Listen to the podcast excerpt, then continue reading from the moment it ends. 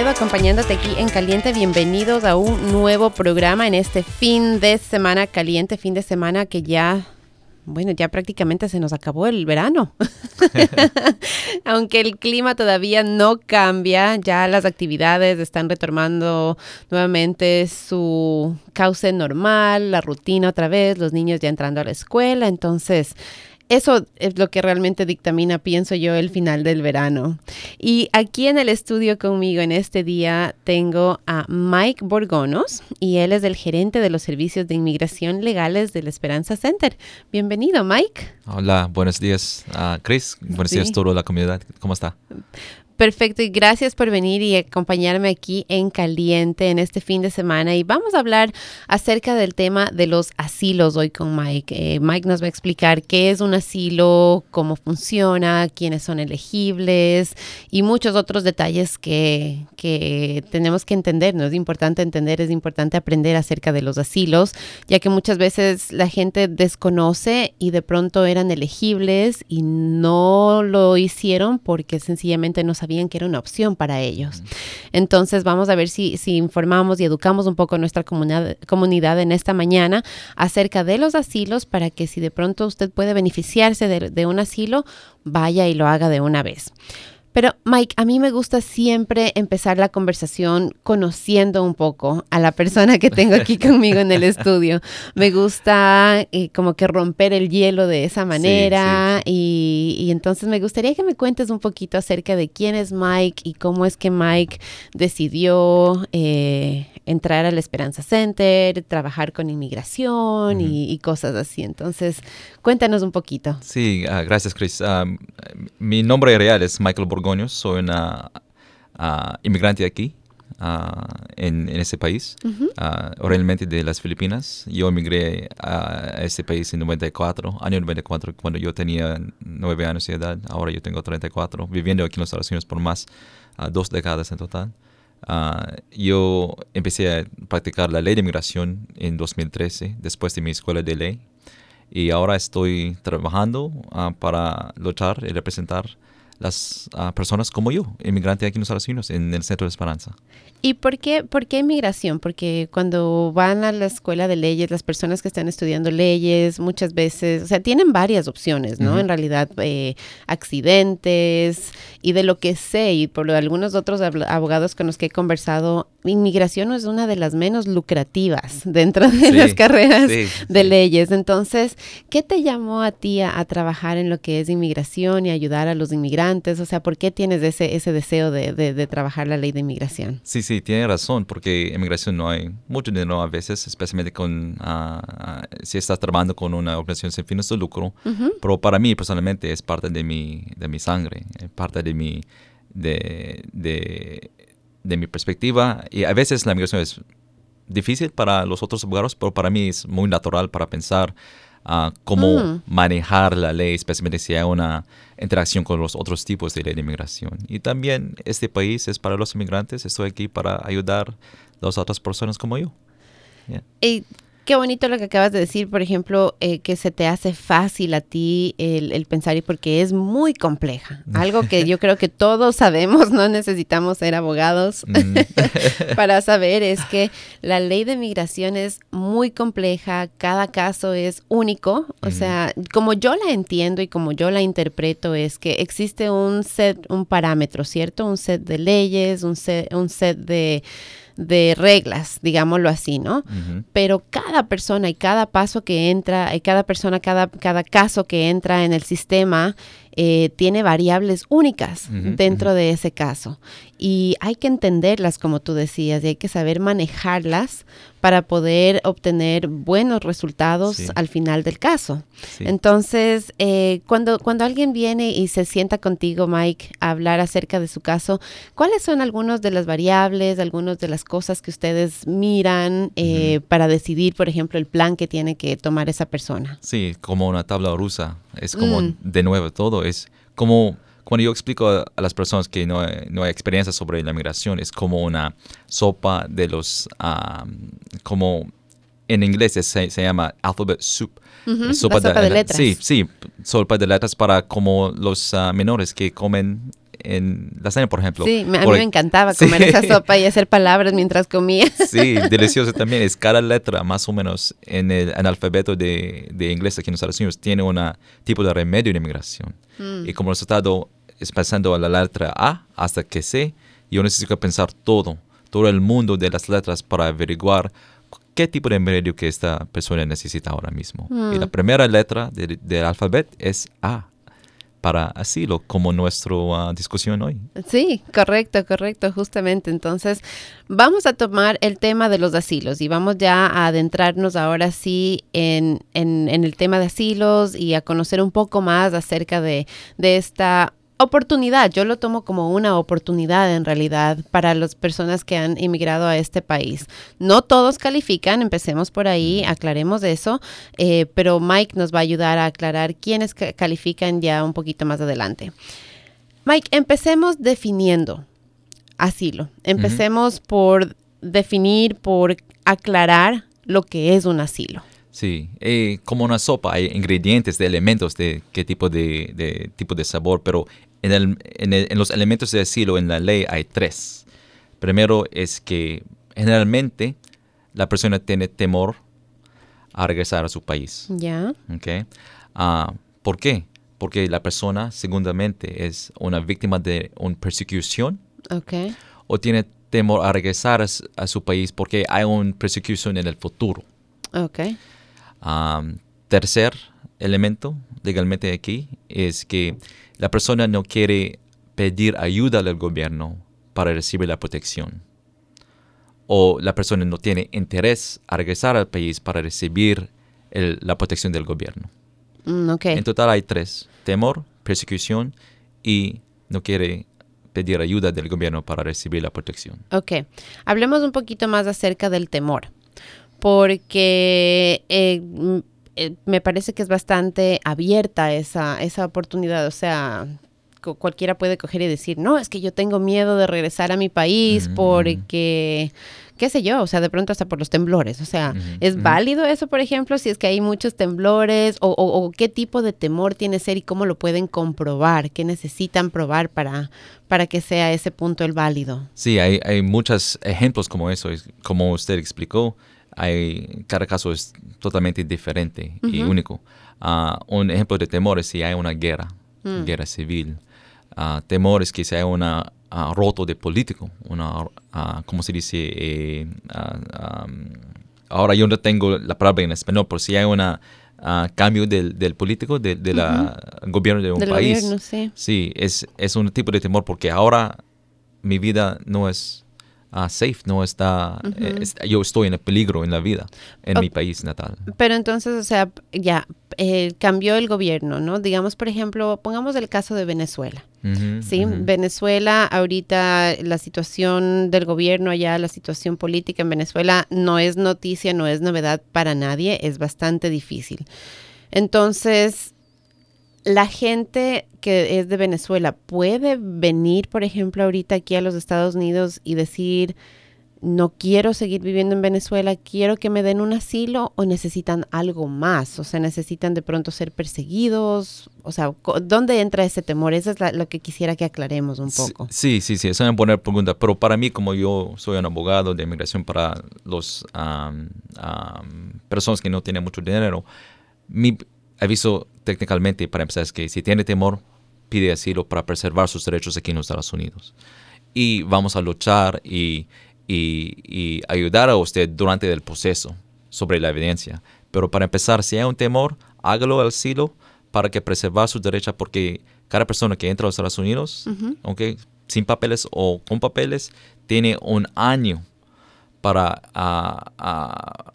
para enviar los papeles de asilo para pedir un proceso de asilo de protección aquí en los Estados Unidos. Mm. Por ejemplo, en su ah, explicación de Venezuela, si hay muchos más detalles, por ejemplo, si hay una ah, posición de la persona de política y ahora el gobierno quiere matar a la persona porque como resultado de la posición de política, es, una explicación para pedir asilo aquí en los Estados Unidos.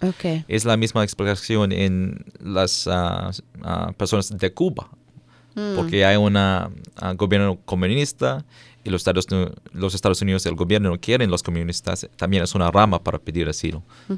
Pero ah, hay muchos más detalles también que podemos ah, ah, eh, analizar en la segunda rama de asilo como persecución. Ok, entonces, em, algo que me gustaría aclarar eh, en base a lo que acabas de decir ahorita. Una persona ingresa a los Estados Unidos, dijiste, con documentos o sin documentos, y tiene un año a partir de la fecha que ingresó. O sea que si una persona ingresa a este país eh, caminando eh, por el desierto, digámoslo así, ellos todavía pueden pedir el asilo, ¿Tienen, eh, a pesar de no haber ingresado de una manera ah, legal, digámoslo así, aquí a los Estados Unidos? Sí, en, la ley que existe hoy, porque en el mundo de, ah, de este presidente, que lo tenemos ahora en los Estados Unidos es una diferente interpretación de ley de asilo. Pero técnicamente en la ley de asilo, en la ley de migración de asilo, uh, personas sin papeles o con papeles que entran a los Estados Unidos tienen un año para pedir asilo. La interpretación de, de, de este gobierno ahora con el presidente Trump es más o menos diferente. Quizás uh, cuando usted entró a los Estados Unidos por México, sí se puede pedir asilo, pero necesita que esperar para su proceso mientras que está fuera en los Estados Unidos, está en, ah. México durante ese proceso. Es una interpretación que yo no estoy de acuerdo, pero es una actividad del gobierno de los Estados Unidos ahora mismo. Ok. Y si una persona ingresa aquí a los Estados Unidos con una visa de turista, por ejemplo, una visa de estudiante o cualquier otro tipo de visa, eh, ¿pueden entonces ajustar su estatus, cambiar su estatus y pedir el asilo? Eh, es dos perspectivas en su pregunta. Sí, se puede cambiar su estatus si usted entró con una visa como una visa de estudiante o turista. Por ejemplo, si usted va a casar con una americana o americana aquí en los Estados Unidos con papeles de ciudadano. la otra perspectiva es que si durante de sus estudios aquí en los Estados Unidos o durante de su ah, viaje de turismo en los Estados Unidos, si hay un cambio en su país natal, como una guerra, y ahora tiene que regresar, tiene temor a regresar, eh, se puede pedir asilo mientras que está en el estatus legal de una turista de B o ah, estatus de un estudiante, por ejemplo. Ok, ok. Entonces, habíamos dicho tres elementos, ¿verdad? Temor, que es del, que, del cual acabamos de hablar ahorita. La persona tiene miedo de vivir en su país o de regresar a su país por A o B circunstancia. Eh, después dijimos el segundo elemento es que pueden ser víctimas de persecución. Sí. Entonces, Eh, cuéntanos un poquito más acerca de ese punto. Sobre las víctimas de persecución, es ahora es una palabra que estamos luchando cada día en el corte de inmigración y también en, el, oficinas de administración de inmigración. Mm.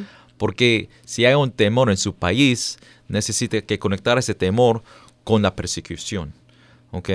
Uh, cada temor a regresar en su país no es una manera para pedir asilo en los Estados Unidos. El temor necesita conexión de temor como resultado de su opinión política, okay. temor como resultado de su ah, nacionalidad en su país, de su raza, como resultado de su religión, okay? especialmente por ejemplo los, los cristianos en Irak, Ah, y últimamente el número de conexión que estamos analizando mucho en el corte ahora es si la persona es, un miembro de un grupo particular, un grupo muy especial en la sociedad de un país natal.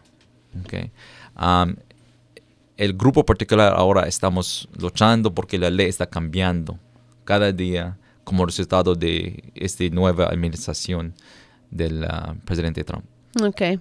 Entonces, eh, ¿cómo demuestra una persona que está siendo perseguida en, su país. Necesita demostrar, o sea, ¿y qué, le exige, por ejemplo, migración aquí para poder decirle, ok, sí, le creemos? Porque si no, pues cualquiera puede decir, ¿no? Yo tengo miedo de regresar, me están persiguiendo y, ¿cómo comprobamos? ¿Cómo comprobamos eso? Sí, porque naturalmente si la persona tiene temor, ah, sale inmediatamente, ¿no? Sin una noticia, sin evidencia, sin, sin las cosas. Claro, correcto. Ah, y como resultado, a veces no hay mucha más evidencia, pero la ley de inmigración sobre asilo dice que su testigo, su testimonio, para empezar, si está eh, creíble, es por mínimo bueno para recibir asilo en Estados Unidos si cualifica para los elementos de asilo. Si no tiene más evidencia, si no tiene papeles, si no tiene conversación de WhatsApp o cualquier cosa, pero si su, si su testimonio, si su voz es creíble, es por mínimo cualifica para recibir ah, asilo en, este país. Ok, interesante, bien interesante ese, ese punto. Entonces, no es que si alguien, por ejemplo, tuvo que salir de urgencia de su país y como dijiste tú no, no trajo nada, o sea, porque en realidad lo único, lo último que uno piensa si es que se encuentra en una situación difícil y de que tiene que huir es tengo que llevar esto para comprobar, ¿cierto? O sea, es lo último que uno se imagina, uno, uno preserva su vida y sale corriendo prácticamente con la ropa que está puesto y nada más. Pero en ese momento, gracias a eh, por el internet, por Google o a profesores de escuela que quieren ayudar a a los refugios es que si hay una matanza como resultado de un roto de gobierno, eh, si pues, se puede buscar por Google Maps mm. donde ocurrió, videos por Twitter, puede colectar la evidencia más fácil en este mundo como resultado de la tecnología. Sí, sí, sí, es verdad, es verdad. La tecnología nos ayuda entonces ahí a, a, traer más información y a corroborar las historias, ¿no? Porque eso es lo que se necesita, se necesita que la persona venga, pida el asilo, cuente su historia y el gobierno tiene que comprobar que la historia es verdadera para poderles dar el asilo. Sí, claro que sí. Habían tres puntos, el temor, la persecución y el último punto que dice no quiere la ayuda del gobierno o tiene miedo, dijimos también, de ir y pedir la ayuda del gobierno. Entonces, ¿de qué se trata un poco más aquí? Sí, porque a veces si pide ayuda al gobierno, de su país natal, el gobierno quiere, quiere matarle porque mm. tiene una diferente opinión política. Okay. okay. no tiene un requerimiento que necesite que pedir ayuda a su gobierno, en mi perspectiva, pero eh, depende con el juez, es una diferente perspectiva de la interpretación de ley. Eh, eh, en este momento, en nuestra experiencia, el Corte de Inmigración, especialmente aquí en Baltimore, la, la interpretación de ley es que necesita que pedir ayuda del, gobierno. Hay un que, la ley no diga nada sobre eso. Uh, es el nuevo mundo de, la ley. Mm. a veces, si la persona pide ayuda del gobierno, el gobierno no quiere ayudar, porque el gobierno no tiene el poder para proteger los ciudadanos, los ciudadanos de ellos en el país, como en la uh, región de Triángulo Norte, en Northern Triangles, que, que consiste El Salvador, Honduras, Guatemala, el gobierno no funciona nada. Y si la persona pide ayuda de la policía o del militar, ellos no quieren ayudar a las personas. Mm. Es, no es, en mi perspectiva de ley, no es un requerimiento para recibir asilo en este país, pero depende con el juez hay una diferente interpretación. Ok, entonces, eh, puede, podría ser que si es que alguien pide asilo, dependiendo el juez y la interpretación del juez, el fallo sea distinto? Sí, es, es, un tipo de estrategia de un abogado, porque, por ejemplo, si hay un, otros cortes de inmigración que es muy ah, conservativa, hay otros ah, lugares también en el país que hay una perspectiva más liberal. Ah, depende con la situación, quizás el, abogado o la abogada quiere dar aviso que por favor necesite que mudar a su dirección para que podamos presentar a, su caso en frente de, de, un juez que quizás tenemos más éxito, mm. más chance de éxito. O sea que el abogado puede pedir eso. El abogado puede eh, abogar, pues, ¿no? Puede ayudar a su, a su cliente, a su, ¿cómo le llaman clientes? Les llaman sus las personas que, con las que trabajan, eh, les pueden de, pronto pedir un, juez que saben que hay más posibilidad de que acepte su caso en base a las respuestas que ha dado a otros casos parecidos. Sí, es una parte de la, toda de, la estrategia. Por ejemplo, si la persona de El Salvador entró sin papeles por Texas y la persona pidió asilo um, en los Estados Unidos dentro de un año, pero si esa persona tiene una familia en Maryland o California, quizás los jueces en California es mejor para el caso mm. para determinar la conclusión del asilo. Mi aviso es que yo necesito que buscar todas las eh, informaciones de los jueces para dar aviso que es mejor para ti para mudar a California con su familia en, California en vez de su familia en Maryland porque tiene una ah, chance mejor en California para tener éxito en su caso de asilo. Qué interesante, ¿ah? O sea que donde vive también en el estado en el que vive y el juez en el que se presenta también influye en lo que puede pasar ahí en el caso. Sí, no te olvides también porque hay un corte aparte de los Estados Unidos de inmigración. Hay un corte en el territorio de los Estados Unidos como Puerto Rico. Hay corte de inmigración en Puerto Rico y yo pienso que hay una corte de inmigración en Guam. Pero um, es una información que quizás podemos uh, hacer una búsqueda en Google para confirmar. Perfecto. Entonces ya, ya, ya sabemos las, las, razones, digámoslo así, ¿no? Los, los, elementos que se necesita para poder eh, aplicar o pensar en aplicar para un asilo. El temor, ser víctimas de persecución y que no quiere o no puede de pronto recibir la ayuda del gobierno. Una vez que una persona llega aquí a los Estados Unidos, eh, ya sea con o sin papeles, y califica, eh, tiene estos tres elementos, ¿cierto? ¿Cuál es el proceso? ¿Qué es lo que tienen que hacer? ¿Qué, cómo, ¿Cómo inician este proceso del asilo? Sí, ah, primero necesita que completar los papeles dentro de un año. Uh, Yo aviso que con ayuda de un abogado, ah, especialmente que hay en otros países, como en países en, el mundo hispano, hay notarios. Notarios en, los, en el mundo hispano es como igualmente abogados. Correcto. Pero notarios en los, en los Estados Unidos notarios no son abogados. Necesita que pedir ayuda a un abogado con una licencia. Y si tiene cualquier preocupación, si la persona tiene licencia o no, se puede buscar el nombre por Google. Cada estado tiene una lista de persona licenciada. Okay.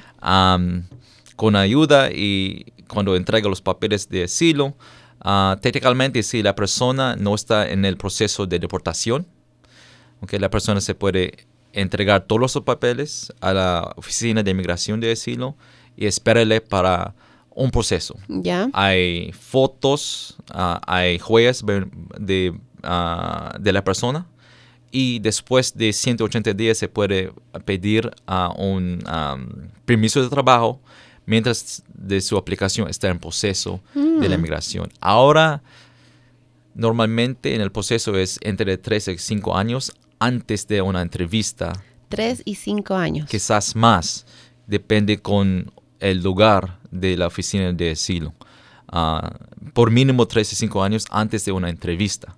Como resultado, es muy importante que se puede pedir y elegir de un permiso de trabajo para que se puede apoyar a su vida aquí mientras que está esperando para la línea. Claro que sí. Hablaste de mandar los papeles, de mandar los documentos. ¿Qué tipo de documentos son los que una persona mayormente necesita para poder aplicar a un asilo? Sí, gracias. Es una buena pregunta. Eh, para empezar, hay un papel para necesita que llenar para los papeles de asilo. Se llama Form I-589 y, 589 Es disponible por internet gratis. No paga nada para el proceso de asilo. Es gratis para toda la comunidad. por mínimo necesita que llenar los papeles de, eh, papeles de asilo y de migración y si quiere incluir una declaración, una declaración en su idioma natal con traducción en inglés y si hay más evidencias sobre su petición de asilo, necesita incluirlo. Es mejor que incluya los papeles. Por ejemplo, declaraciones de sus amigos o familias en su país natal, testimonios de un profesor, fotos de una matanza, mm. cualquier cosa que quiere incluir en su petición para dar más credibilidad en su petición. Ok, entonces tienen que llenar la forma y la forma, como acaba de decir Mike, es gratis, no cuesta nada. Eh, el proceso de asilo ya, porque por ejemplo yo sé que muchos de los, de los procesos migratorios, las formas uno va, las baja por internet, pero el rato que ya envía eso a migración, ¿tiene costo el proceso en sí o eso es lo que no cuesta nada? Es gratis todos los papeles están gratis. Si tiene abogado, necesita que pagar los servicios de abogado en, en, total.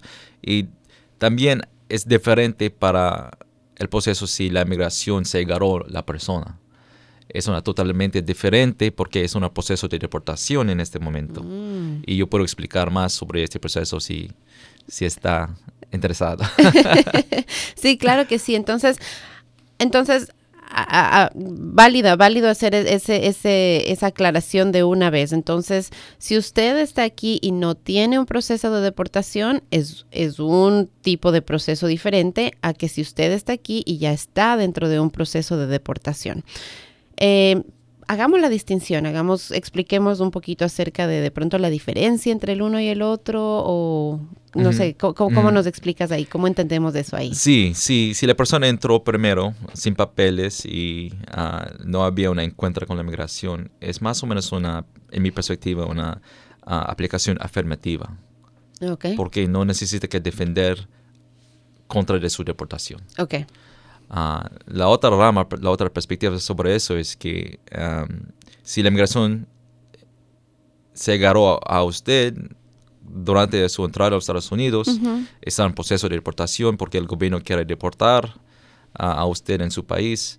Ah, asilo en este momento es un tipo de remedio de defensa ok, contra de su deportación fiscal afuera de los Estados Unidos. ok, Y ese tipo de proceso es en el corte de migración, depende de su ah, dirección aquí en los Estados Unidos, depende de su estado, y necesita que presentar su defensa en frente de un juez. ok, L- Los papeles son más o menos igual para, para llenar, gratis también.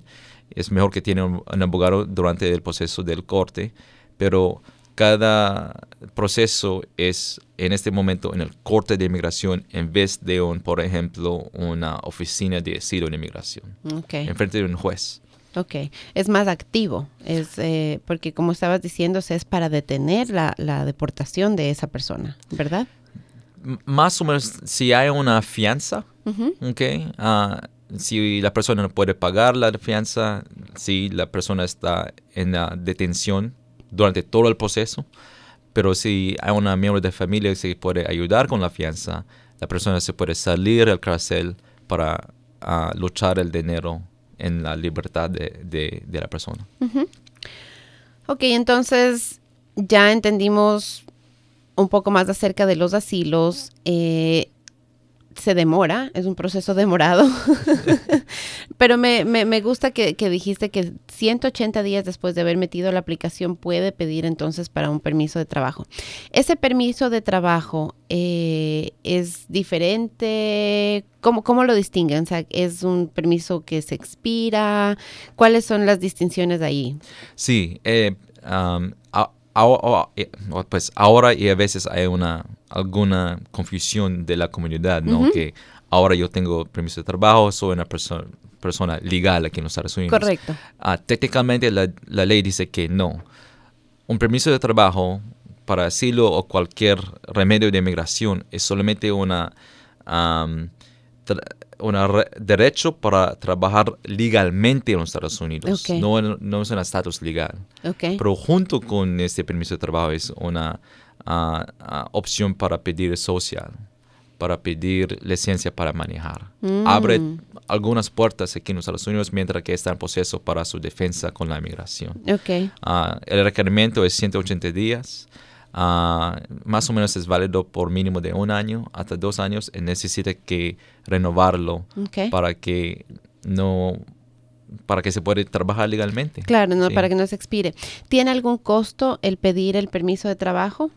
Ah, en la primera aplicación para permiso de trabajo junto con su ah, petición de asilo es gratis.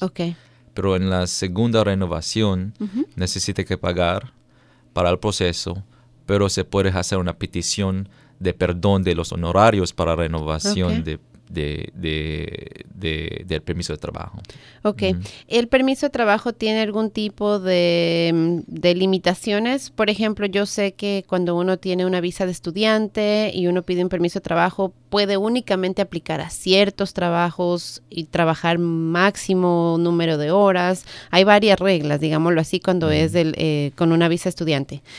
Cuando es un permiso de trabajo para asilo, ¿hay limitaciones, hay reglas o es un permiso de trabajo regular como cualquier persona de aquí de los Estados Unidos? Sí, es una regular. Ok. ok. Ah, es mejor que usa su identificación para trabajar, para que su ah, empresa sabe que está aquí en los Estados Unidos con un derecho para trabajar.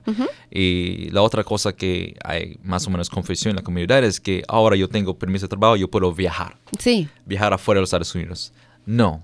El permiso de trabajo es solamente para trabajar legalmente, no es una visa para viajar ah, y tomar una vacación. Es solamente mantenga su vida aquí mientras que sus papeles están en proceso. Perfecto, entonces únicamente, como, como había dicho Mike anteriormente, es únicamente para que usted pueda solventar sus gastos mientras está aquí esperando que siga el proceso de lo que son los asilos. Sí, sí. Entonces, únicamente para, para, que usted pueda ir y conseguir algún trabajo y empezar a hacer dinero para mantener a usted, a usted y su familia mientras esperan ese, la respuesta de su asilo. Em, en esos cinco años, qué bueno que dijiste que, o, el tiempo que se demore, dijimos entre tres y cinco años, de pronto más, eh, em, la persona no puede viajar, ¿verdad? Eh, si por A o B circunstancia la persona tiene que salir del país, ¿se puede pedir algún permiso? Porque yo sé que muchas veces se pueden pedir permisos eh, y bajo qué circunstancias es recomendable de pronto que una persona en realidad se atreva a pedir un permiso. Sí, sí hay, una manera para viajar mientras que su uh, papeles de asilo está en proceso del gobierno. Uh, el manera se llama en inglés es ah, permiso para uh, advance parole. Mm. Permiso como más o menos reentrar, por salir de los Estados Unidos y reentrar con permiso. Okay. pero es mi, en, mi opinión, es contra de la ley de asilo, porque si quiere salir de los Estados Unidos y viajar, regresar a su país que tiene temor, claro pues no tiene temor a regresar a su país, para empezar, ¿no? Ah, pero hay, hay mucho más explicaciones, argumentos legales que la persona necesita regresar a El Salvador o Honduras, por ejemplo, es que porque la familia, de toda la familia de la persona ahora está en peligro. Mm. Y yo quiero regresar para ayudar a mis personas para preservar la vida. Okay. es un argumento legal que es muy bueno para regresar a su país. Pero mi sugerencia es que si hay un peligro de su familia en todo su país, ellos necesitan salir ahora, sin su ayuda, porque ahora su vida estaría e, en peligro con toda la familia junto. Claro.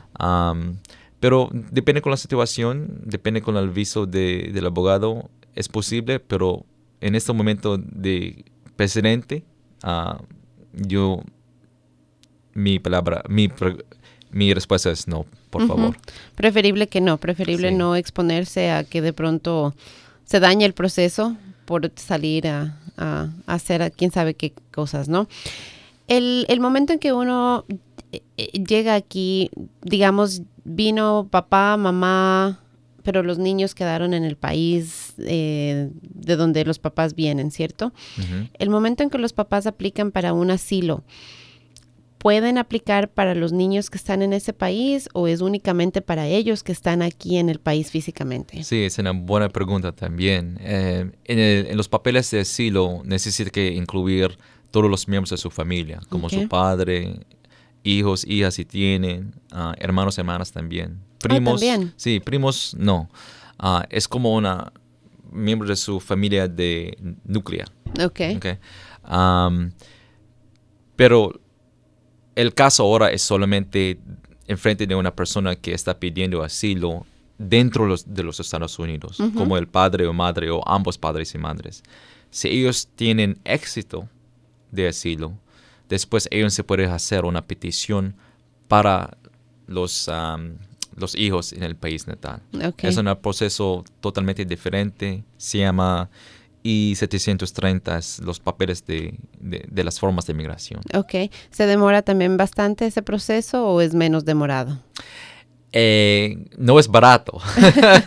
ok. Pero necesita que pagar para ese proceso para hacer una petición para su familia afuera de los Estados Unidos. Ok. ¿Y el tiempo es bastante largo también, así de tres a cinco años o es menos tiempo? Menos. Ah, cuando yo tenía un caso como eso es menos de un año. Ok. Ah, porque necesita que hacer la petición con la inmigración.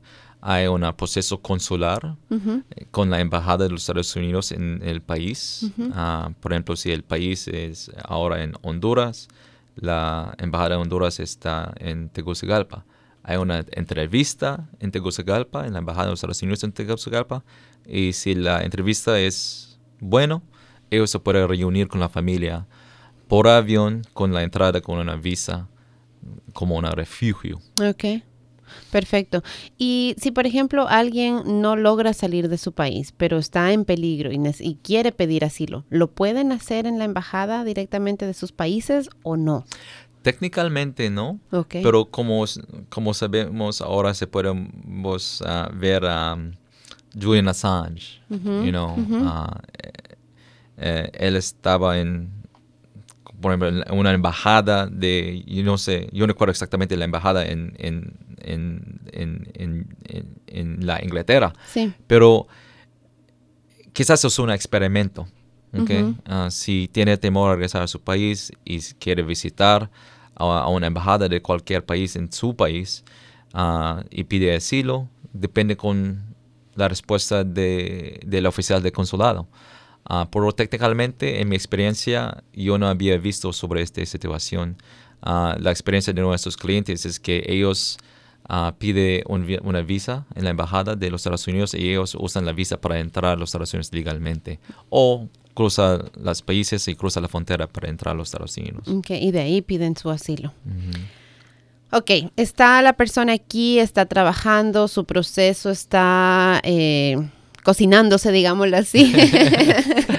está, está ahí en migración y hay dos opciones. Una que sea aceptado, favorable, y la otra que sea negado. Entonces, empecemos con la más favorable. ¿cierto? El proceso de asilo le llega la respuesta y le dice que sí, es aceptado, les van a dar el asilo. ¿Qué pasa después de eso? ¿Qué qué estatus recibe la persona y cómo es el, el- el, digamos, cómo se ve su futuro para esa persona? Sí, sí. Para, pues, felicitaciones si usted recibe una decisión favorable. Es una ah, cosa muy buena en, en una vida inmigrante para empezar aquí en los Estados Unidos. Ah, primero, ahora la persona técnicamente es una persona legal, con Ok. estatus legal de inmigración aquí en los Estados Unidos. ¿Es un estatus eh, como, como residente o qué tipo de estatus tienen? Sí, hay muchos caminos sobre eso, porque a veces hay personas que quieren mantener el estatus como un refugio de toda la vida de inmigración aquí en los Estados Unidos. Ok. Porque si hay, hay una decisión de asilo para ti, se puede vivir como una persona con asilo aquí en los Estados Unidos. Ok. Pero si quiere cambiar su estatus, que para subir en el estatus de inmigración aquí en los Estados Unidos, después de un año, después de un año fiscal aquí en los Estados Unidos, con su cuerpo en el país, en los Estados Unidos, puede pedir ah, tarjeta de residencia, Ok. ah, como un green card.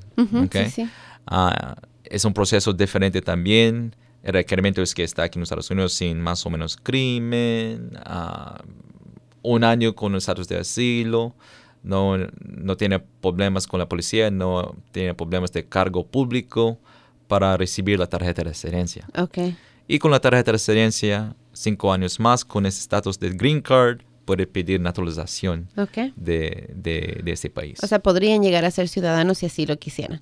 Pero dijiste Perfecto. también que puedes quedarte con el estatus de refugiado por el tiempo que tú quieras. Entonces, ¿cómo, cómo, cómo funciona eso? Me, me parece, me nunca había escuchado eso, me parece extraño. Sí, es, es, es, es raro, ¿ok? Pero ah, ese tipo de cosas ocurre a los menores que entraron y los padres no ayudan a la familia para recibir la tarjeta después.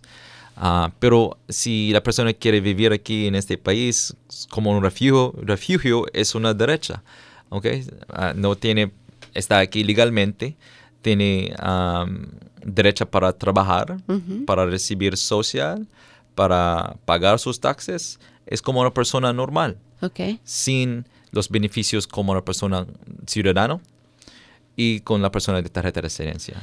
Por ejemplo, cuando, cuando hablamos de que no tienen ciertos beneficios, ¿qué beneficios son los que no tiene un refugiado? Eh, por ejemplo, los refugiados no pueden votar Mm, en las elecciones, estado, local, federal. Ah, también hay tipos de trabajos que ellos no pueden obtener, como una elección de posición como una mayor o Congreso. Ah, es algunos ejemplos que solamente los trabajos es limitado para las personas ciudadanos o con la tarjeta de residencia. Ok. Viajar, si ya tienen ellos su estatus de refugiado, ya su proceso fue aprobado, ¿pueden ahora sí viajar del país o tienen problemas al reingreso? ¿Cómo funciona? Sí, viajar depende con el país. Ok. ¿ok? Ah, pero en, en el mundo de migración hoy, mi visto es que no viajas ah, porque no es una garantía que se puede re- que el gobierno dar a su entrada a regresar al país. Mm, Se puede pedir un permiso para viajar, pero solamente es un permiso para viajar. La última decisión es con la oficina en el aeropuerto si dará a usted entrada con sus papeles de asilo. interesante. Sí. Ah, hay Es que- un que tiene- riesgo. sí, es un riesgo y como resultado la- el aviso es solamente después de un año de papeles de asilo pide a su tarjeta de residencia porque, para que está en una posición más concreta legalmente aquí. Sí, absolutamente, absolutamente. Eh, ok, entonces ya sabemos más o menos qué pasa después de que una persona ha sido aprobada. Sí, estamos ahora viendo al otro extremo, ¿cierto? Y una persona pidió el asilo y después de todo el tiempo salió negado. ¿Qué pasa ahí? Lo siento mucho, pero esa es una primer, primera lucha de una cadena de apelación en, en los cortes aquí en los Estados Unidos. Ok, Ah, ah, para si persona no tiene éxito en un caso en este mundo de administración es más o menos normal.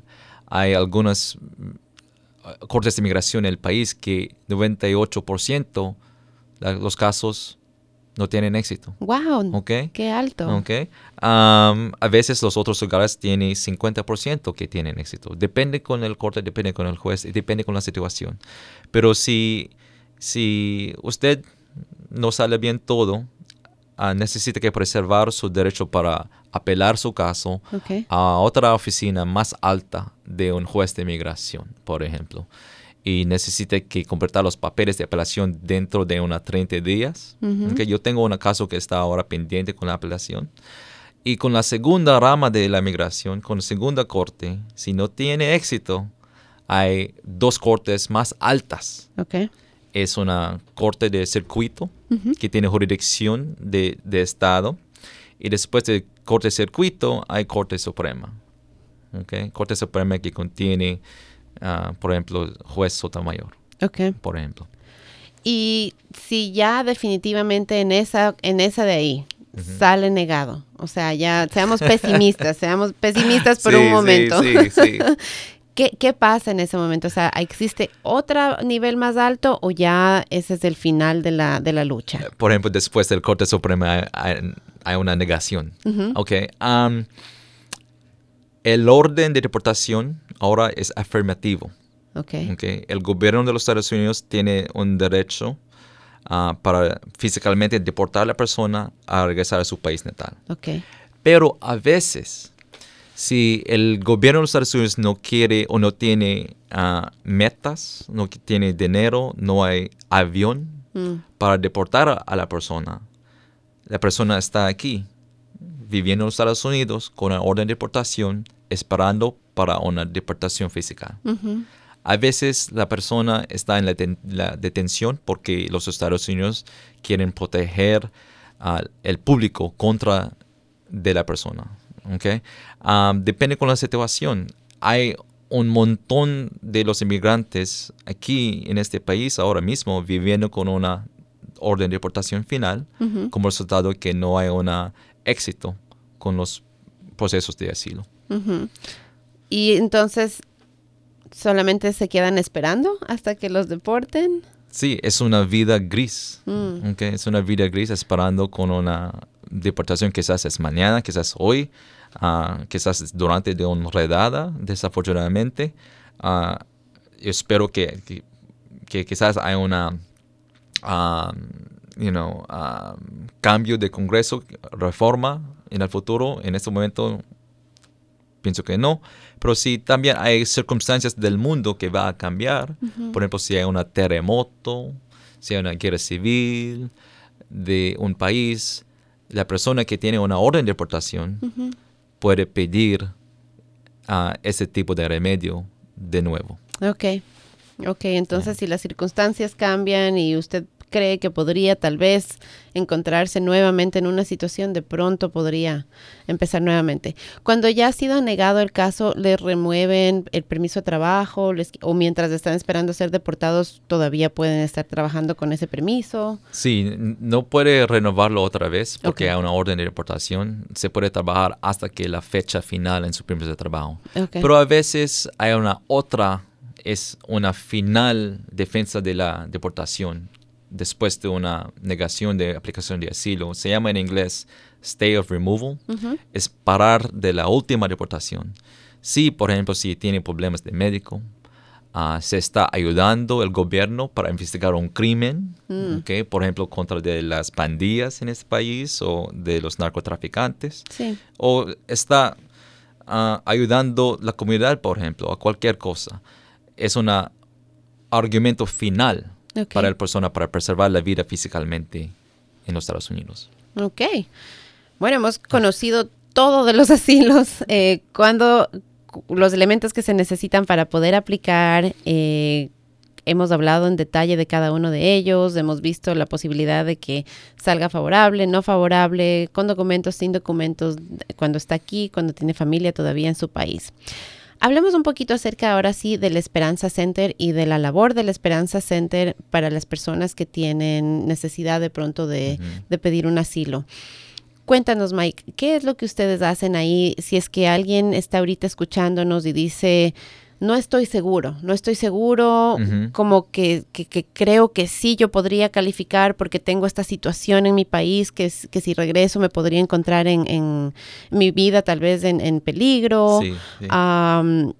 y quieren venir y conversar con ustedes, quieren venir a hablar. ¿Qué es lo que ustedes, cómo ustedes les facilitan? ¿Qué es lo que ustedes hacen ahí en el Esperanza Center? Sí, en, nuestra oficina tenemos constataciones de inmigración. Ah, si no tiene dinero para pedir si, no tienes dinero para pagar para una constatación, tenemos uh, una perdón para los honorarios. Pero es una inversión para ti. Si cualquier incertidumbre en su mente, en su cabeza sobre su situación legal, es una inversión para hablar con un abogado de inmigración, para averiguar si, para averiguar sobre sus derechos. Necesita que pensar sobre su situación legal como una situación de médico si tiene cualquier duele en su cualquier parte de su cuerpo, es mejor que habla con un doctor, ¿no? Claro que sí. Igualmente, con su cualquier uh, preocupación, incertidumbre de su ah, ah, caso legal. Eh, necesita ayuda de, de, un abogado, depende con el caso, para aclarar todo.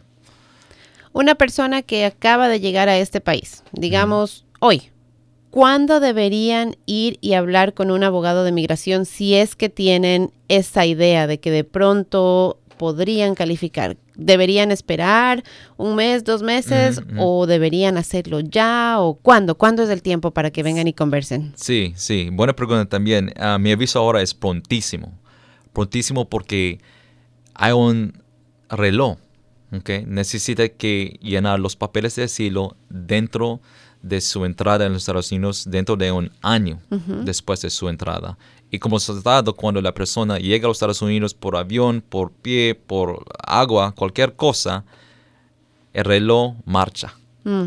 Marcha hasta que un año para pedir asilo en Estados Unidos. Por después de un año, si hay un problema, problema de condición de medical y no puede llenar todo, hay una perdón para recibir asilo, aunque que es después de un año. Pero preferimos dentro de un año para que no haya confusión para ti. Sí, sí, sí, para que el proceso marche sin problemas, es mejor. Entonces, si usted está escuchando hoy, usted eh, se ve en una situación en la que dice, yo no quiero regresar a mi país porque tengo miedo, o como, como hemos conversado hoy, entonces yo le recomiendo que hoy mismo. Levante el, teléfono y haga una cita. Mike, ¿cuál es el número de teléfono del Esperanza Center donde ellos pueden comunicarse? Sí, es 667-600-2922. Entonces, marquen ese número, repitámoslo nuevamente, Mike, por favor, para las personas que nos están escuchando. So, está bien, es 667 600-2922. Así que ahí pueden llamar y pueden hacer una cita, ir y conversar. Eh, generalmente, cuando a mí me preguntan, las personas vienen y me cuentan y me dicen, ay, que tengo esta situación y que mis documentos y mis papeles y yo siempre trato de decirles a todos, como tú decías, no importa lo que sea, no importa lo que usted tenga en mente, no importa que le haya dicho que es que mi prima me contó, pero es que mi tía me dijo esto, pero es que a la vecina le pasó lo de acá. Cada caso es totalmente único y diferente. Entonces, de pronto su vecina, muchas de las circunstancias eran las mismas, pero existe una cosa por ahí, una cosita, un detallito pequeñito que cambia totalmente la situación, ¿verdad? Sí, es, es, la verdad. Y a veces yo, yo, yo, estaba viviendo en la ciudad de Baltimore por algunos años ahora y yo sé que existe una abogados de la comunidad. es la señora, el señor me dijo que es el aviso. Yo entiendo por qué yo acepto que es una parte de cultura de, los hispanos o parte de cultura de afroamericanos o cualquier cosa. okay. También hay una cultura filipina como eso también. Sí, parte de la cultura humana. Creo que todos hacemos eso. Sí, sí. es, mi perspectiva, eso es como, necesita que pensar sobre su caso, es como su DNA. Y como sus huellas. Sí. No hay, los gemelos, técnicamente, las huellas son totalmente diferentes.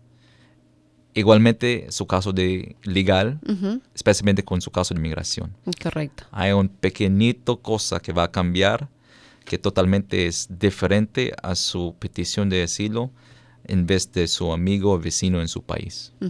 Totalmente de acuerdo. Entonces, llamen, vayan, pregunten. Eh, sé que hoy nos hemos enfocado en el tema de lo que es asilos y de pronto usted dice, no, es que yo no califico para los asilos, ¿para qué voy a llamar? Ok, usted no califica para un asilo, pero de pronto dentro de su situación existe algún remedio, existe alguna posibilidad, existe alguna opción para que usted y su familia logren legalizar su situación y ya tengan sus documentos. Entonces, no pierde nada. ¿Cierto? No pierden nada, porque yo digo, eh, ir y conversar y sentarse y presentar su situación, presentar su caso, yo no le veo que vaya a perder nada, yo no le veo, me van a decir, ah, es que voy a perder tiempo.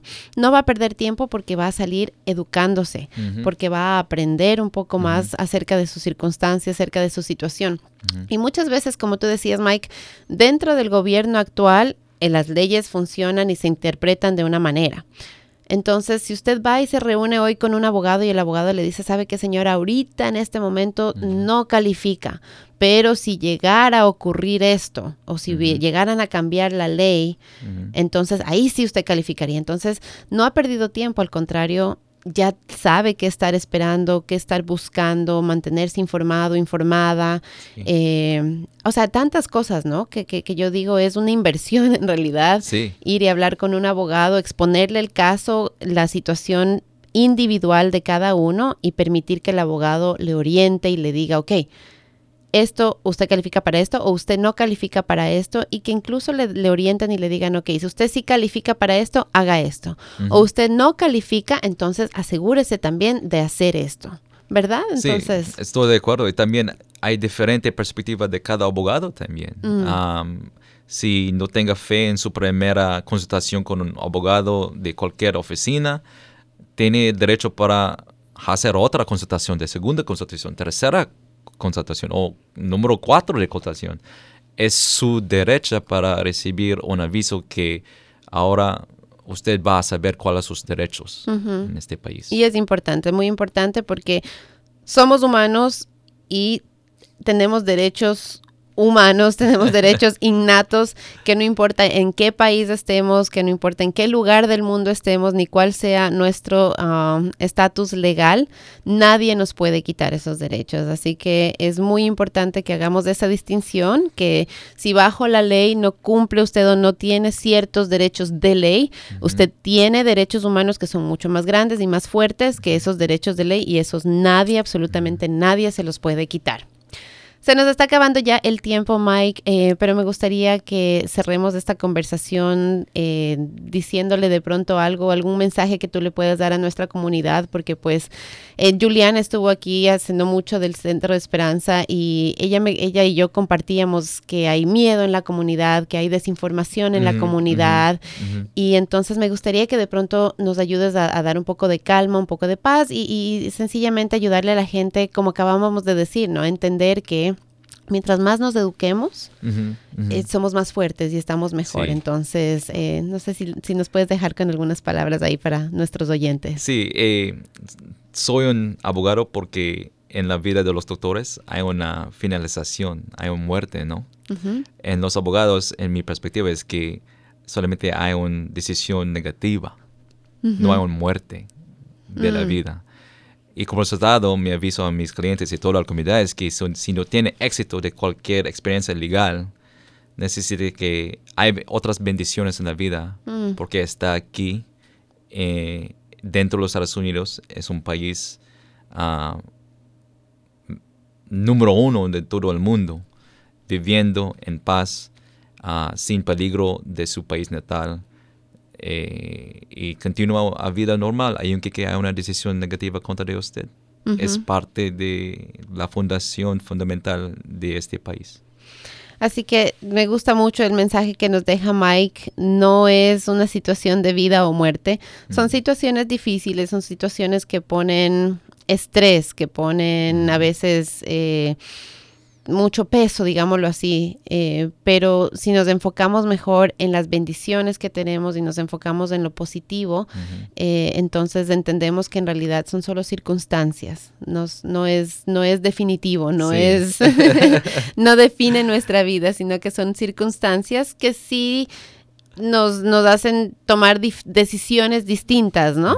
Pero, pero seguimos aquí seguimos vivos. Sí, no es una cáncer de su cuerpo, es solamente una situación legal, pero se puede respirar, que una vida normal. Así que sigan respirando, sigan respirando, sigan viviendo y sigan adelante porque pues la vida continúa y si es que tiene usted necesidad de eh, ayuda legal, yo les invito a que vayan al, Centro Esperanza. Como Mike decía, ellos, eh, no, los servicios no son gratis, más sin embargo, si usted en realidad se encuentra en una situación en la que no los puede pagar de pronto, ellos les pueden ayudar y, y remover los honorarios. Entonces, no pierde nada.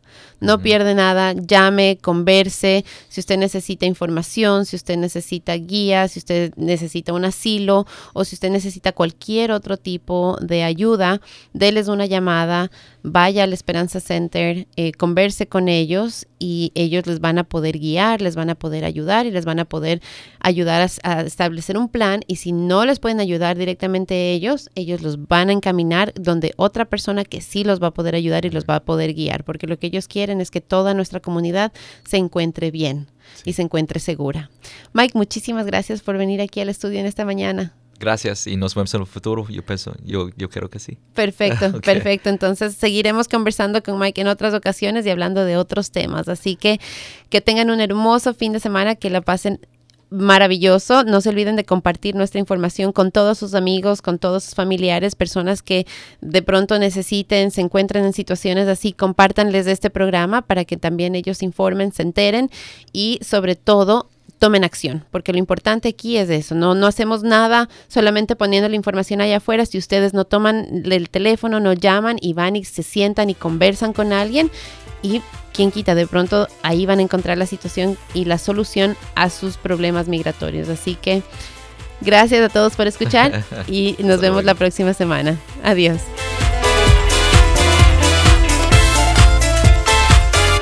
Connect with us. We are Dragon Digital Radio.